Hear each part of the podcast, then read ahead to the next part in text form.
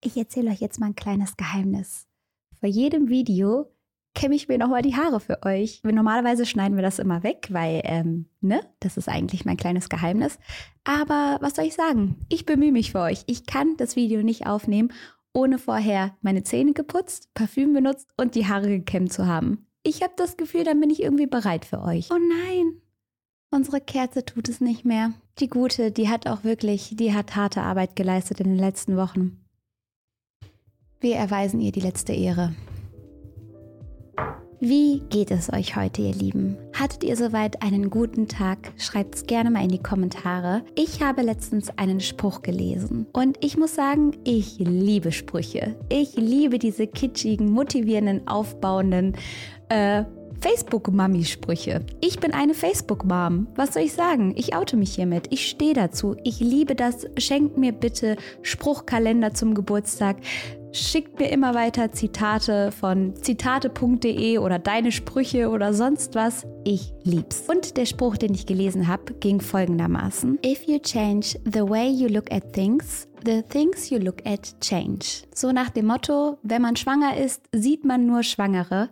Und wenn man versucht, das Gute zu sehen und Liebe zu sehen und was Schönes zu sehen, dann sieht man nur noch das. Und ich weiß, es gibt Phasen, da fühlt man sich so blöd, da helfen einem diese ganzen Sprüche überhaupt nicht. Man denkt sich, lass mich in Ruhe, ich will jetzt hier mich in meinen Gefühlen suhlen und nichts von deinen motivierenden Sprüchen hören. Aber ich dachte mir, da ist ja doch was dran. Und das wollte ich euch noch mitgeben. Wir widmen uns jetzt dem heutigen Fall. Vorher könnt ihr gerne noch ein Abo dalassen und ein Like, darüber freue ich mich sehr. Und ich muss direkt eine Warnung aussprechen. Der Fall hat es absolut in sich. Der hat mich so unfassbar doll schockiert, weil ich bis jetzt nicht verstehe, wie all das passieren konnte, wie es so weit kommen konnte. Und ich glaube, ihr werdet ähnlich denken. Und wir starten jetzt rein. Für uns geht es jetzt ins Jahr 2017 nach London. Sophie Lionnet ist 21 Jahre alt. Sie kommt aus Frankreich und ist gerade bei einer Familie in London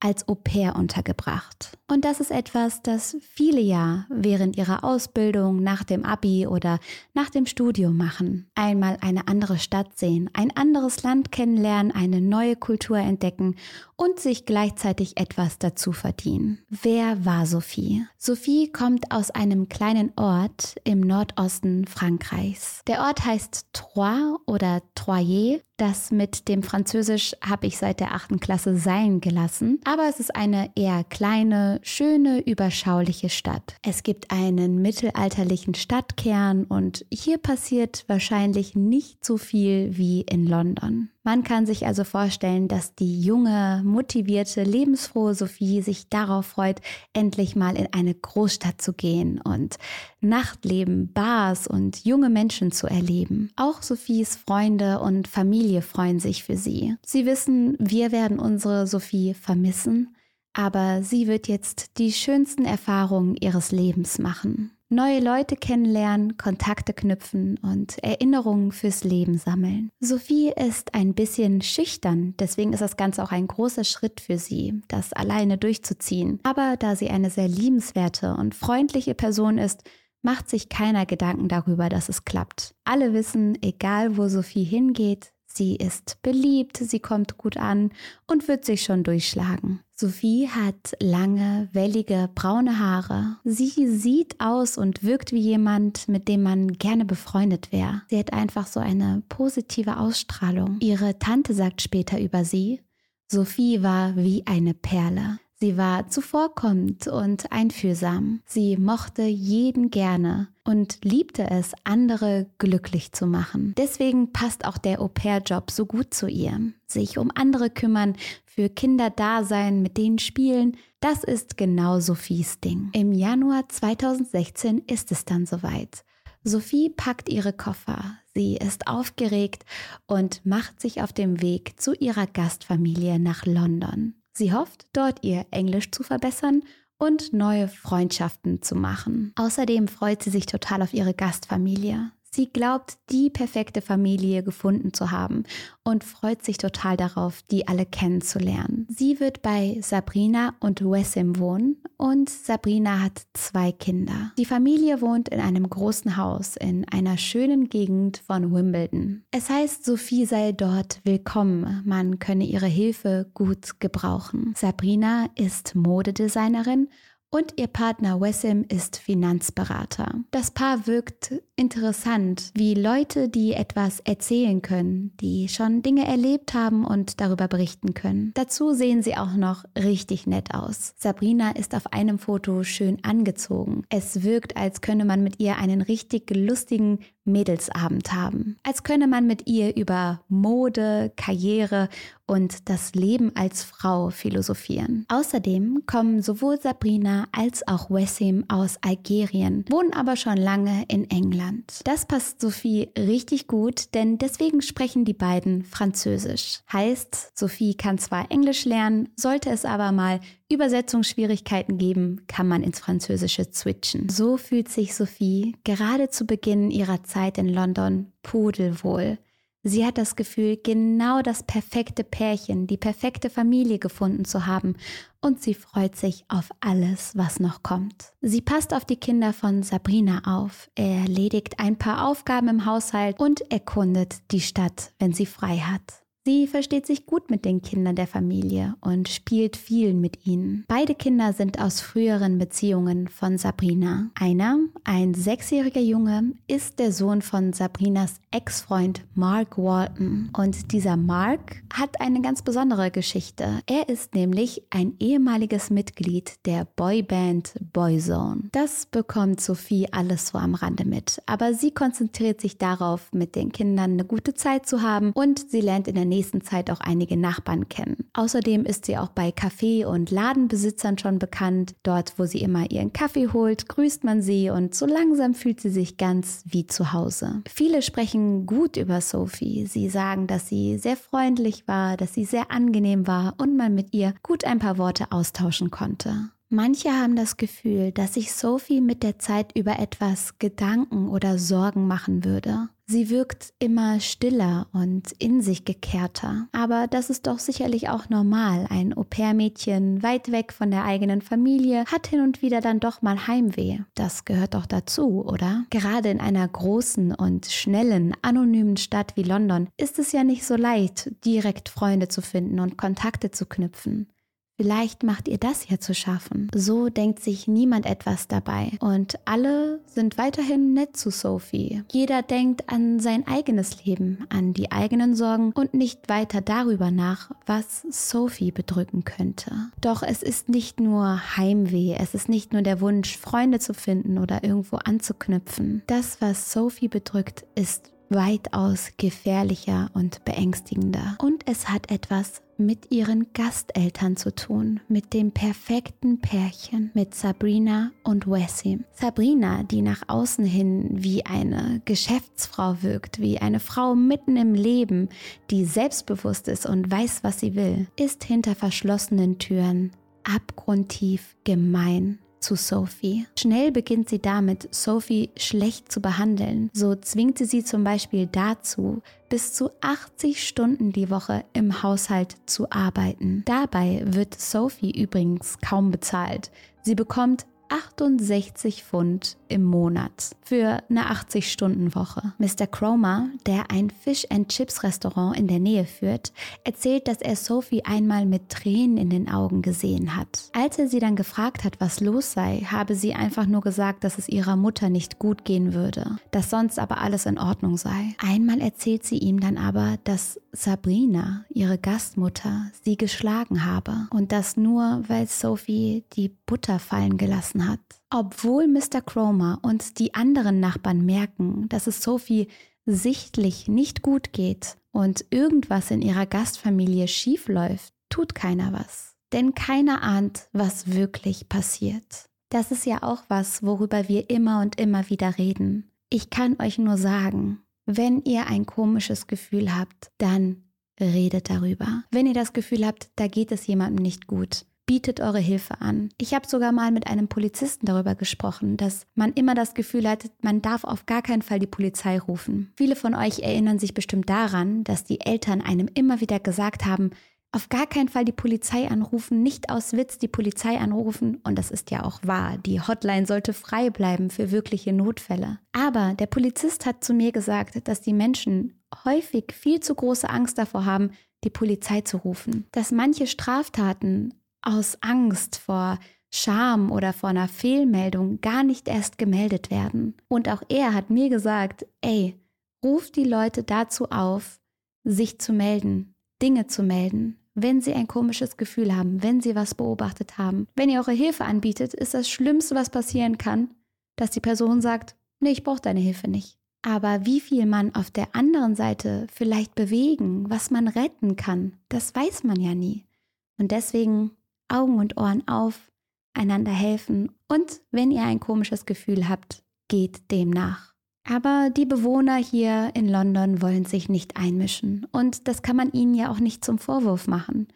Sie haben das Gefühl, dass sich das alles schon irgendwie regeln wird. Doch es wird immer und immer schlimmer. Einige Monate nachdem Sophie bei der Familie eingezogen ist, beginnt Sabrina, sie zu verdächtigen, eine Affäre mit ihrem Ex-Freund Mark Walton zu haben, dem Boyzone-Sänger und dem Vater von Sabrinas Sohn. Ganz kurz ein paar Worte zu dieser Beziehung. Sabrina und Mark waren damals im Jahr 2011 für etwa zwei Jahre lang zusammen. Und ja, dieser Mark war eben ein Celebrity, er war bekannt und die Beziehung zwischen den beiden war wohl auch sehr turbulent und leidenschaftlich. Viele haben gesagt, dass Mark sich immer verändert hätte, sobald Sabrina im Raum war, so als hätte er irgendwie Angst vor ihr oder Angst davor, er selbst zu sein, wenn sie da ist. Und Sabrina scheint nach wie vor eine Obsession mit ihrem Ex zu haben. Immer wieder beschuldigt sie Sophie, eine Affäre mit eben diesem Mark zu haben.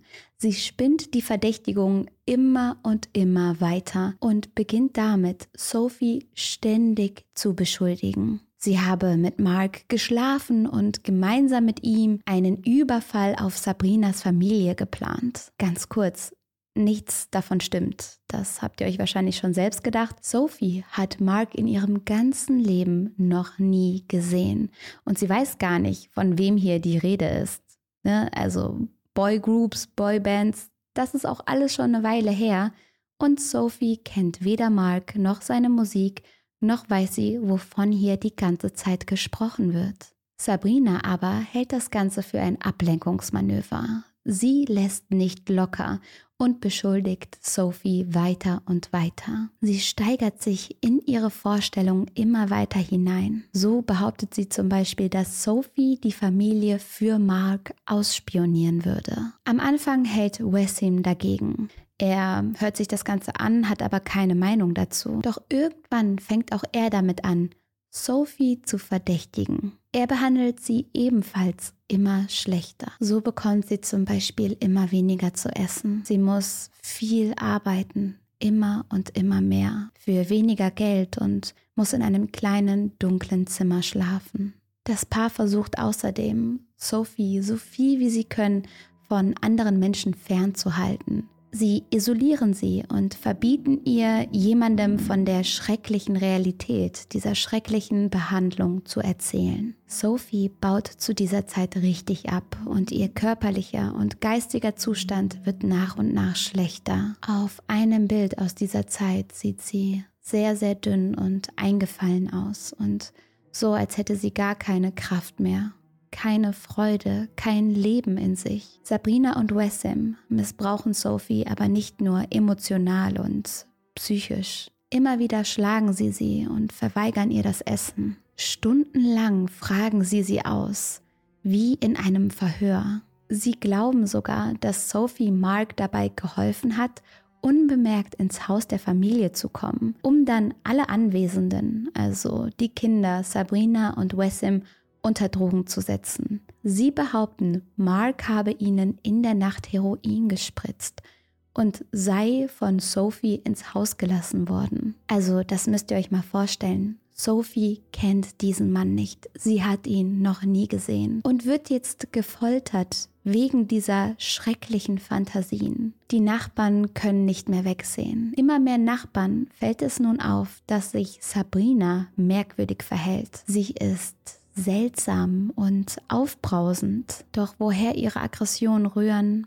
das ahnt keiner. Ein Kioskbesitzer aus der Nachbarschaft bekommt einmal mit, wie obsessiv Sabrina gegenüber ihrem Ex-Freund Mark ist. So kommt sie eines Tages mit einem Foto von Mark in seinen Laden und fragt, ob der Kioskbesitzer Mark kennen würde und ob er ihn in der letzten Zeit gesehen habe. Das müsst ihr euch mal vorstellen. Natürlich ist dieser Mark jetzt bekannter, aber stellt euch vor, ihr würdet mit einem Bild von eurem Ex-Partner oder eurer Ex-Partnerin in einen Kiosk rennen und fragen, ob man ihn oder sie gesehen hat. Dann erzählt sie dem Kioskbesitzer, dass Mark eine sehr gefährliche Person sei und dass er ihre Familie verletzen würde. Der Kioskbesitzer fragt daraufhin, ob auch Sophie von dieser angeblichen Gefahr weiß, ob man sie gewarnt hat. Sabrina schüttelt aber nur den Kopf und sagt dann leise, dass Sophie Marks Komplizin sei und dass sie mit ihm unter einer Decke stecken würde. Der Kioskbesitzer findet die ganze Situation einfach nur komisch. Er findet das seltsam, denkt aber nicht daran, dass Sophie in Gefahr sein könnte.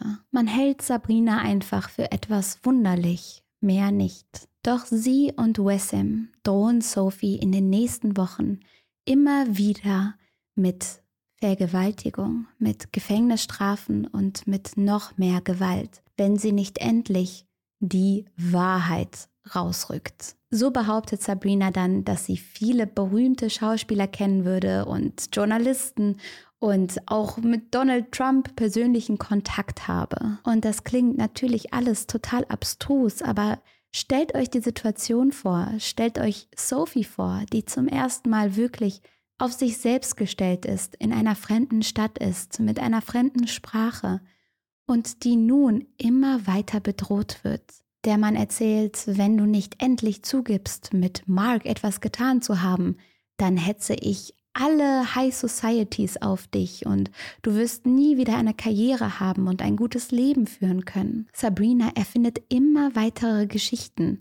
Sie hat angeblich der Polizei erzählt, was Sophie getan hat und wenn sie nicht endlich zugibt, mit Mark eine Beziehung zu haben, dann würde alles noch viel schlimmer werden. Sie würde ins Gefängnis kommen und ihre Familie nie wiedersehen. Außerdem behauptet sie dann, dass Sophie ihren teuren Schmuck gestohlen habe. Und sie sagt sogar, dass Sophie pädophil sei.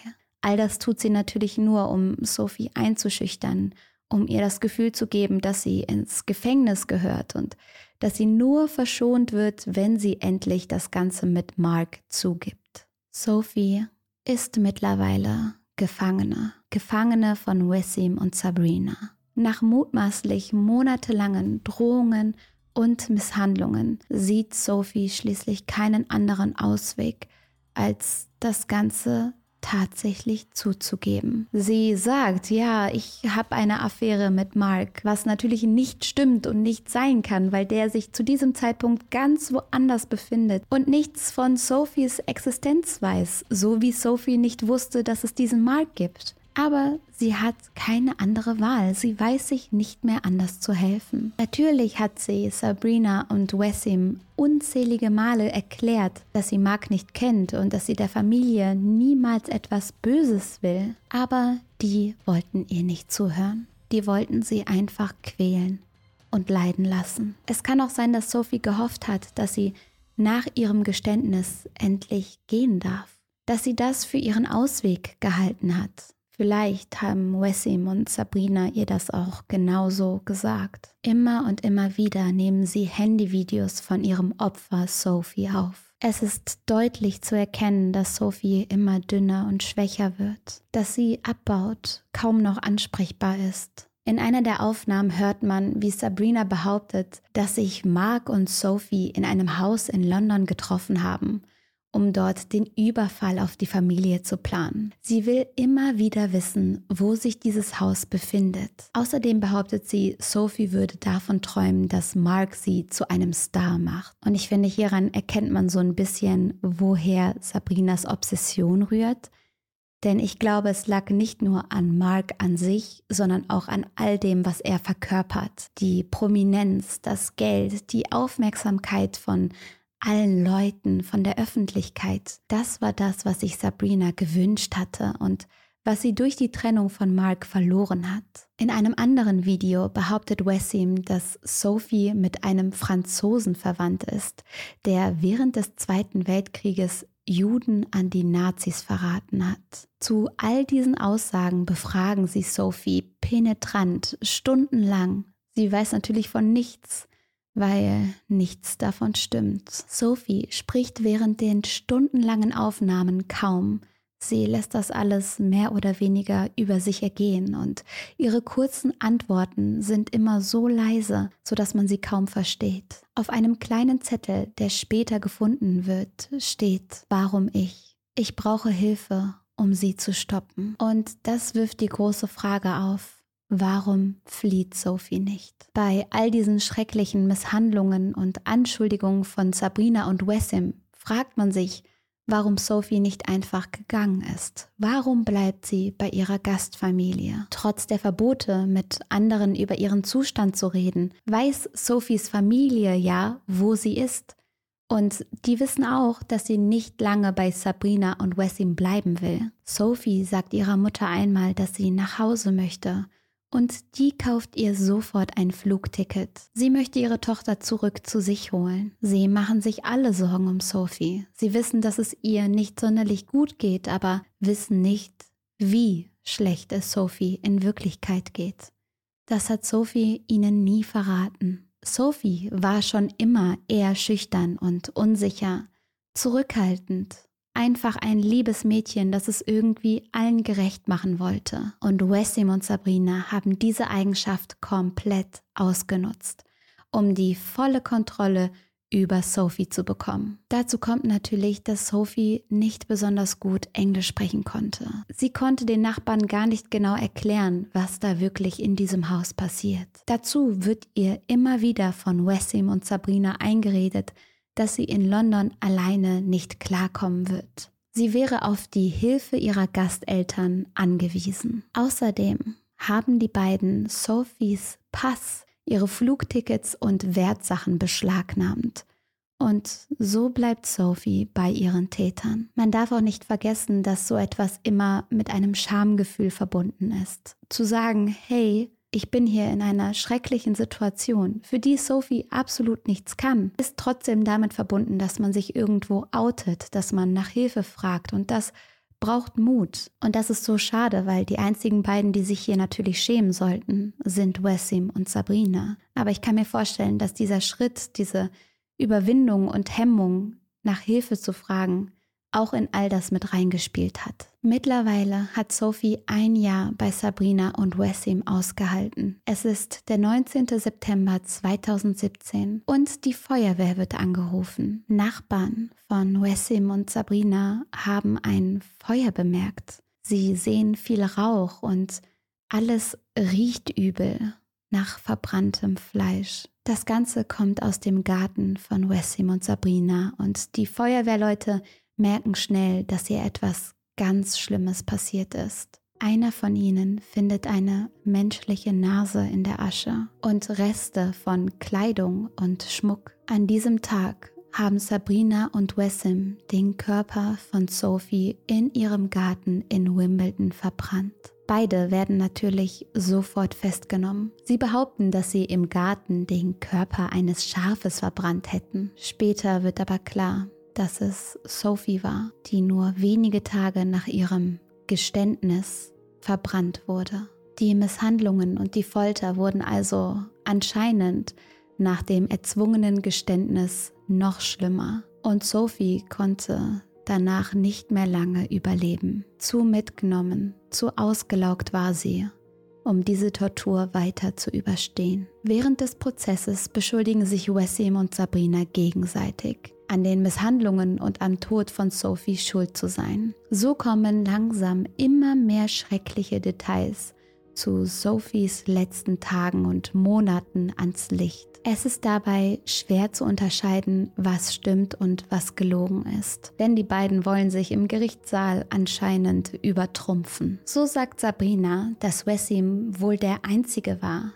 der Sophie misshandelt habe. Am Tag vor ihrem Tod hätte sie mitbekommen, wie er Sophies Kopf immer wieder in die volle Badewanne getaucht hat. Dabei soll er sie immer wieder zu der angeblichen Affäre mit Mark verhört haben und die Badewanne habe er zum Waterboarden benutzt. Er soll das Au-pair-Mädchen außerdem geschlagen haben, immer und immer wieder. Schließlich habe Wessim Sophie nach Sabrinas Aussagen zufolge einen festen Schlag auf den Kopf verpasst. Daraufhin sei sie in die Badewanne gesunken und nicht mehr zu sich gekommen. Sabrinas Aussagen sind wirr und sie widerspricht sich immer wieder in den Details. Alles, was ich getan habe, habe ich nur für ihn getan, sagt sie dann. Wessim wiederum ist da anderer Meinung. Er sagt, er habe nichts mit Sophies Tod zu tun. So hätte Sabrina Sophie auch während der Tage vor ihrem Tod immer wieder mit einem Kabel geschlagen. An Sophies Todestag habe Wessim gerade geschlafen, als Sabrina aufgeregt zu ihm ins Zimmer gerannt sei,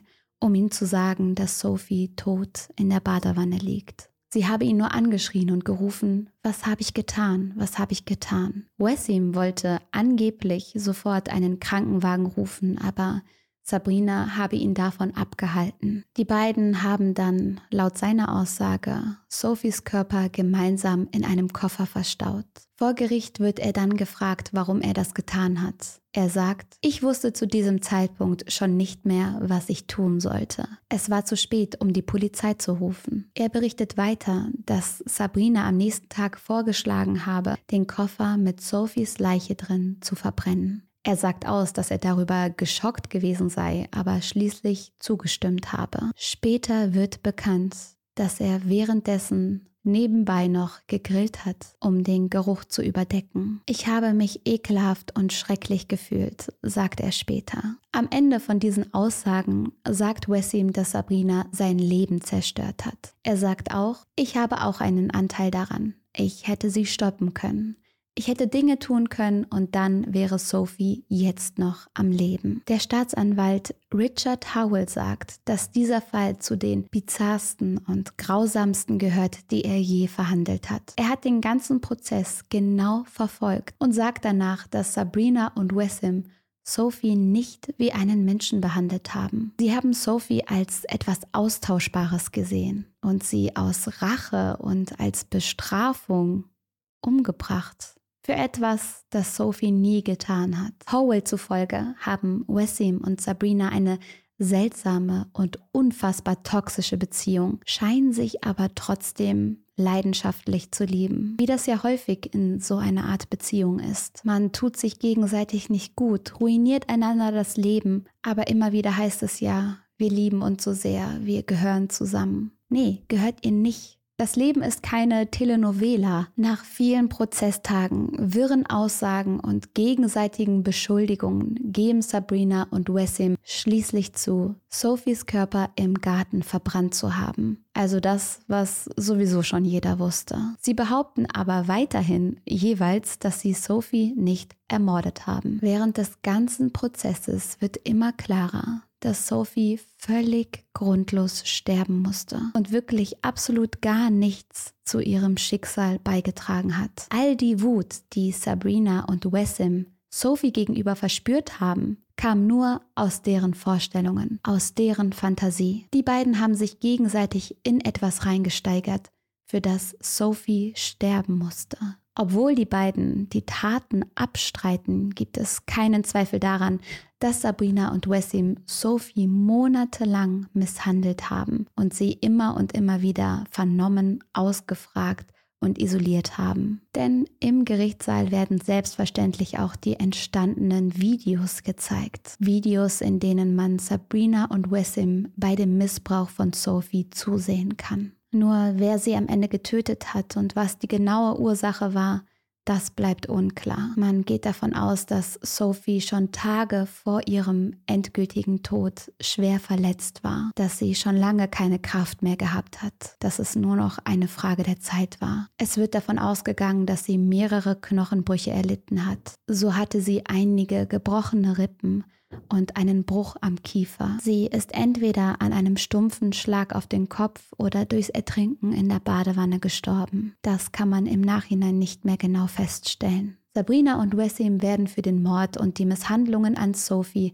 zu einer 30 Jahre langen Gefängnisstrafe verurteilt. Viele sprechen hier von einer Folie à deux, also von einer gemeinsamen Psychose, in die sich die beiden gegenseitig reingesteigert haben. Und dann gibt es ja noch Mark, Mark Walton, den ehemaligen Boyzone-Sänger. Der erscheint natürlich auch zu dem Prozess und sagt aus, dass er Sophie in seinem ganzen Leben noch nie gesehen hat und ganz sicher keine Beziehung mit ihr hatte und auch die Familie nicht unter Heroin gesetzt hat. So hat er zum ersten Mal von Sophie gehört, als er zum Prozess geladen wird. Stellt euch diesen Schock mal vor. Stellt euch vor, ihr erfahrt von so einer Geschichte. Er sagt mit Tränen in den Augen aus, ich kenne sie nicht, ich habe sie nie getroffen, Nichts von all dem ist wahr. Der Staatsanwalt fragt Mark sogar direkt, ob er jemals geplant hatte, Sabrina und ihre Familie unter Drogen zu setzen oder ihnen was anzutun. Absolut nicht, sagt Mark dazu nur. Er hatte selbst Sabrina schon seit Jahren nicht mehr gesehen. Über die Beziehung zu ihr sagt er, dass sie wie in einem Hollywood-Film begonnen hat. Die beiden haben sich zufälligerweise in einer Bank getroffen und waren sofort verliebt. Wie Hugh Grant und Julia Roberts in Notting Hill. Liebe auf den ersten Blick, doch schon bald bröckelt die Fassade. Mark sagt aus, dass Sabrina während der ganzen Beziehung mit ihm oft plötzlich und ohne erkennbaren Grund sehr, sehr wütend wurde. Die aufbrausende Art, die auch die Nachbarn bemerkt hatten. Meist sprach sie dann ganz leise mit einem französischen Akzent und dann plötzlich fing sie an zu schreien und laut zu werden, Egal wo die beiden gerade waren, trotzdem blieben sie zusammen, zwei Jahre lang. Und Mark unterstützte sie immer weiter finanziell. So zahlt er zum Beispiel ihre Miete für ein teures Londoner Apartment. Außerdem war Sabrina immer extrem eifersüchtig. Schon während der Beziehung zu Mark hat Sabrina einige Babysitter. Immer wieder behauptet sie, dass die Frauen stehlen würden oder in Mark verliebt sein. Und so entlässt sie eine nach der anderen. Sie stellt im ganzen Haus Kameras auf und versucht, die Babysitter und auch Mark auszuspionieren. Vor Gericht sagt er, dass er Sabrina schon damals nie geglaubt hat und sie auch darauf angesprochen hat, was sie so hinter seinem Rücken treiben würde. Solche Gespräche haben aber oft in Gewalt geendet, sagt er. So habe Sabrina einmal einen schweren Aschenbecher auf ihn geworfen. Ein anderes Mal habe sie ihn ins Gesicht geschlagen, sodass er tagelang blaue Flecke hatte. Mark erzählt auch von einem alarmierenden Vorfall, bei dem Sabrina die Polizei gerufen hat und Mark beschuldigte, ihre Katze zu missbrauchen. Dabei hatte sie gar keine Katze. Sie war bereit zu lügen, um Mark zu verletzen. Später behauptet sie dann auch, Mark und seine Freunde würden sie verfolgen und mit Hubschraubern stalken. Überall und hinter jedem vermutet sie Mark und einen teuflischen Plan. Trotzdem habe er nicht geglaubt, dass sie zu solchen Misshandlungen und sogar zu Mord fähig sein könnte. Mark und Sabrina haben ja auch ein Kind zusammen und er erzählt später, dass er sich unglaublich auf dieses Kind gefreut hat, dass es so schön war, als Sabrina schwanger geworden ist. Einige Monate später geht Sabrina dann zu ihrer Mutter nach Frankreich. Von dort aus ruft sie damals Mark an und sagt, das Baby ist tot. Ich hatte eine Fehlgeburt. Mach dir nichts draus. Mark ist natürlich am Boden zerstört, super traurig und schockiert. Und eine Weile später findet er dann heraus, dass sein Kind lebt und gesund ist. Stellt euch vor, was das für eine emotionale Achterbahn sein muss. Den Kindern geht es heute wohl gut. Sie leben in Frankreich. Mehr ist in den Medien aber zum Glück nicht bekannt. Es ist aber unklar, was die beiden im Haus von Sabrina und Wessim erlebt haben, wie viel sie von dem Missbrauch an Sophie mitbekommen haben. In einem Interview sagt Mark mit verweinten Augen, dass ihn das Bild von Sophie nicht loslassen würde. Er sagt, der ganze Albtraum war weit weg und irgendwie surreal, bis ich dieses Bild gesehen habe. Ich konnte nicht glauben, was passiert ist. Ich bin hier in Los Angeles und habe dieses arme Mädchen nie getroffen. Zu wissen, dass sie wegen mir gefoltert wurde, verfolgt mich. Ich denke jeden Tag an sie. Wir haben uns nie getroffen, aber ich werde immer für sie und für ihre Eltern beten. Der ganze Fall tut mir unfassbar leid. Für Sophie, für ihre Familie, für ihre Freunde, für alle, die sich für sie gefreut haben, die darauf gehofft haben, dass das nun die schönste Zeit für Sophie werden könnte. Nach ihrer Verhaftung schreibt Sabrina noch einen Brief an Sophie, der vor Gericht vorgelesen wird. Liebe Sophie, ich hoffe, du findest Frieden. Zuerst wünsche ich allen, besonders ihren Eltern, nur das Beste. Was passiert ist, tut mir so leid. Wir hatten viele gute Zeiten zusammen. Sophie, ich bin immer noch schockiert und traurig, dass du nicht mehr Teil dieser Welt bist. Es fühlt sich an wie ein schlimmer Traum und ich wünschte, ich könnte aufwachen. Ich leide jeden Tag und wünschte, ich könnte die Uhren zurückdrehen und dass du noch am Leben wärst. Sophie, ich wünschte, ich wäre anders gewesen und dass du nun in Frieden bei Gott ruhst. Und das kommt von der Frau, die Sophie monatelang misshandelt hat, die sie psychisch und körperlich fertig gemacht hat, ihre Leiche dann in einen Koffer gepackt und im Garten verbrannt hat. Sophie ist gekommen, um der Familie zu helfen. Sie ist gekommen, um schöne Erinnerungen zu sammeln und für die Kinder da zu sein. Sie hat sich nicht gewehrt, weil sie sich nicht getraut hat, weil sie eingeschüchtert war. Und Sabrina und Wessim haben das ausgenutzt. Sophies Vater sagt später in einem Interview, dass er durch die Hölle gegangen ist, als er sich die Videos von Sophie in den Vernehmungen anschauen musste. Er würde den Monstern, die das seiner Tochter angetan haben, niemals vergeben. Ich versuche Sophie so gut in Erinnerung zu behalten, so wie ich sie zuletzt gesehen habe, lächelnd und glücklich, aber manchmal kann ich den Horror nicht ausblenden sagt er. Sophies Familie wird sie immer lieben und von nun an jeden Tag vermissen. Auf einem Bild für das Interview trägt Sophies Vater ein T-Shirt, auf dem steht I love Dad. Das hat Sophie ihm vor ein paar Jahren mal geschenkt zum Vatertag. Die Geschichte von Sophie ist so unglaublich traurig. Ihren Eltern wurde ihre geliebte Tochter auf so unfaire und unnötige Art und Weise weggenommen. Alle sind geschockt, alle sind traurig und das alles wofür? Und mit diesen unbeantworteten Fragen lasse ich euch jetzt zurück. Ich hoffe, es geht euch allen gut. Ich bin sehr gespannt, was ihr zu all dem denkt. Schreibt es gerne mal in die Kommentare und ich drücke euch feste. Das war echt ein Brett heute und ich wünsche euch trotzdem einen schönen Abend. Macht's gut.